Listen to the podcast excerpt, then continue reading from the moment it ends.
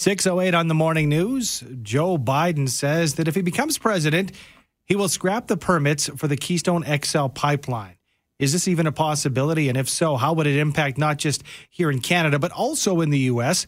We're joined by Marvin Ryder, business professor, DeGroote School of Business, McMaster University, with his insight. Good morning, Marvin. Good morning. Let's talk about this to start. It, would this even be a possibility since we've already got things underway toward this project?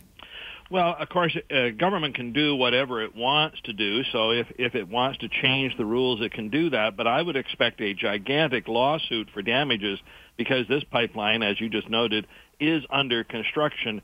Uh, just to take us back in time, President Obama, this is obviously five years ago, was debating Keystone XL.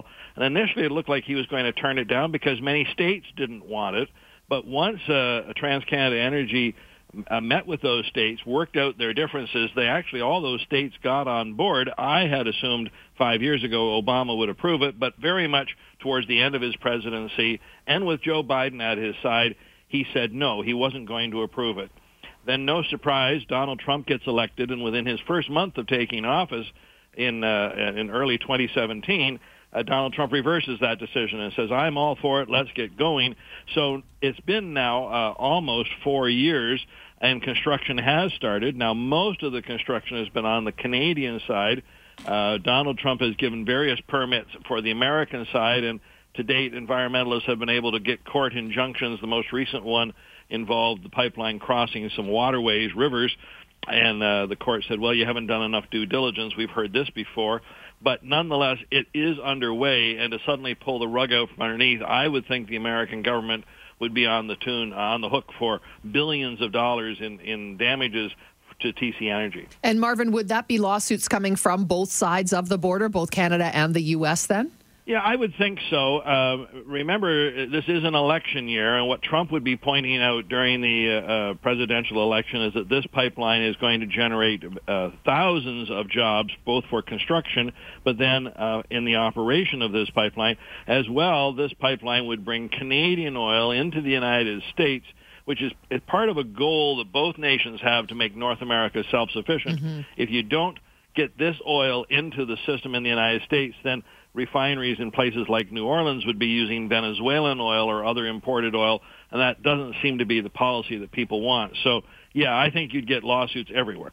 I think a lot of the time we talk about the impact on our side of the border, but that's something that has to be, uh, you know, considered is uh, what they would be losing out on a deal like this. Just how important is Canadian oil, uh, you know, if you can talk in general terms, to the USA at this point, um, being made that much more, uh, you know, useful if, if this uh, project did go ahead? Well, obviously, Plan A for the United States is to be totally self-sufficient and not rely on any imported oil at all if they could do that. And of course, that requires them to uh, continue and even expand the fracking activities you see in the Midwest. Um, assuming just for the sake of argument that maybe they can't quite get all the oil they want from domestic sources, then a, a reliable ally like Canada as their source of oil is clearly preferable to Middle Eastern oil or oil from Nigeria or oil from Venezuela where regimes are not as stable, where where guarantee of supply is quite different. Now, I will point out that even though uh, uh, potential President Biden has uh, used this to try to get some headlines, President Trump has not always been the best ally of Canada and mm-hmm. sometimes mm-hmm. seems to forget the long-standing relationship between our two nations. But generally speaking, presidents appreciate Canada as a source of supply because we are so reliable. Marvin, from your perspective, do you think this is just you know blustering from Biden ahead of the election? Is just a way to appease that faction of the voting public? Well, I don't know if I use the word appease, but uh, uh, Joe Biden has a very interesting problem. Normally, at this point, there would be a whole series of primaries going on in the United States that would see you do rallies and meetings, and this would get you a chance to get some momentum behind your campaign as you head towards a November election. None of that is happening. And a bit like Andrew Scheer, who gets to watch every day Prime Minister Trudeau come out and do a press conference, but he himself can't can't seem to get much energy behind him.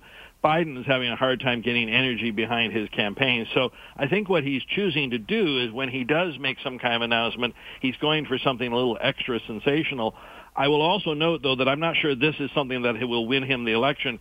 While environmentalists would cheer what's going on here, the average American really doesn't understand anything about Keystone XL. It's it's in the middle of the country. There's not a lot of population there. I just don't think this is a winning winning uh, topic for him as he goes forward in his campaign.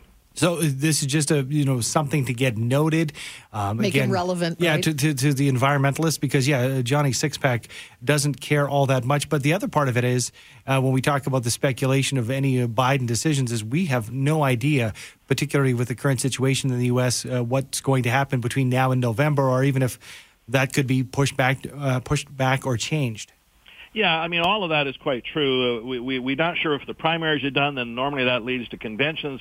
These conventions have all been put on hold. Then you really get serious uh, presidential campaigning starting around Labor Day for a two-month period leading to a November election. Now, uh, Prime Minister Trudeau and Chrystia Freeland were tried. Uh, were, were there was an attempt to draw them into this controversy, and they didn't take the bait. And I think that's quite wise here.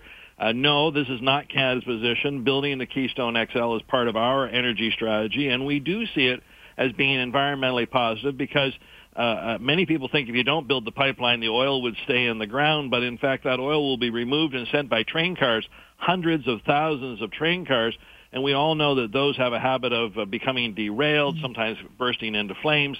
Uh, pipelines are actually a more efficient and safer less damage prone way of transporting oil.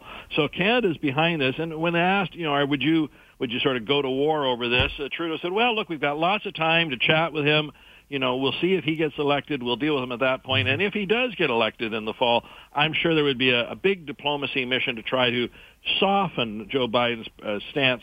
the most likely stance in my mind would be approving the pipeline with some extra environmental concerns. This is what we've seen with almost every pipeline being constructed. I think that position is it has some movement in it. So, are there any relevant sort of next steps that you'll be watching for to see what happens, or do we just wait till we get a little closer to the run up to the presidential election? Well, I, I think this is sort of a two-day story or a four-day story. I, I think Biden. I don't think this is going to win him a lot of votes, so he'll come out with some other policy statements, and this will disappear into the background. If I was TC Energy, my answer to them would be full speed ahead. Yeah, do it quick, right? Get yeah. it done. The more you construct, the, the less likely they are to dismantle it. Mm-hmm. And oddly enough, during this COVID-19 problem, TC Energy actually noted that their their production was ahead of schedule. They were actually going to open this pipeline in uh, sort of the middle of 2023, and it's now at least two or three months ahead of schedule because they've been able to get work done that they might not have because traffic is lower or what have you. So I would just tell them keep going full speed ahead uh, yes, be concerned. Yes, continue to inform and, and, certainly send information to Joe Biden's campaign. But I wouldn't make too much of this. It's it's still six months before that election will happen. Still a ways out. Uh, thank you for your time this morning. We appreciate it, Marvin. Glad to be with you. That is Marvin Ryder, business professor, DeGroote School of Business, McMaster University. Coming up on 617, it's time for helicopter traffic for West District by Truman. Main streets highlight 20 foot sidewalks and integrated bike paths. Taking a look at a rollover on the exit ramp from McKenzie Lake Boulevard to westbound Stoney Trail through the southeast, the exit ramp is currently shut down and it's quite the detour. So if you're leaving Cranston, you have to head south down to Cranston Avenue, access Deerfoot, and then access westbound Stoney Trail from that way.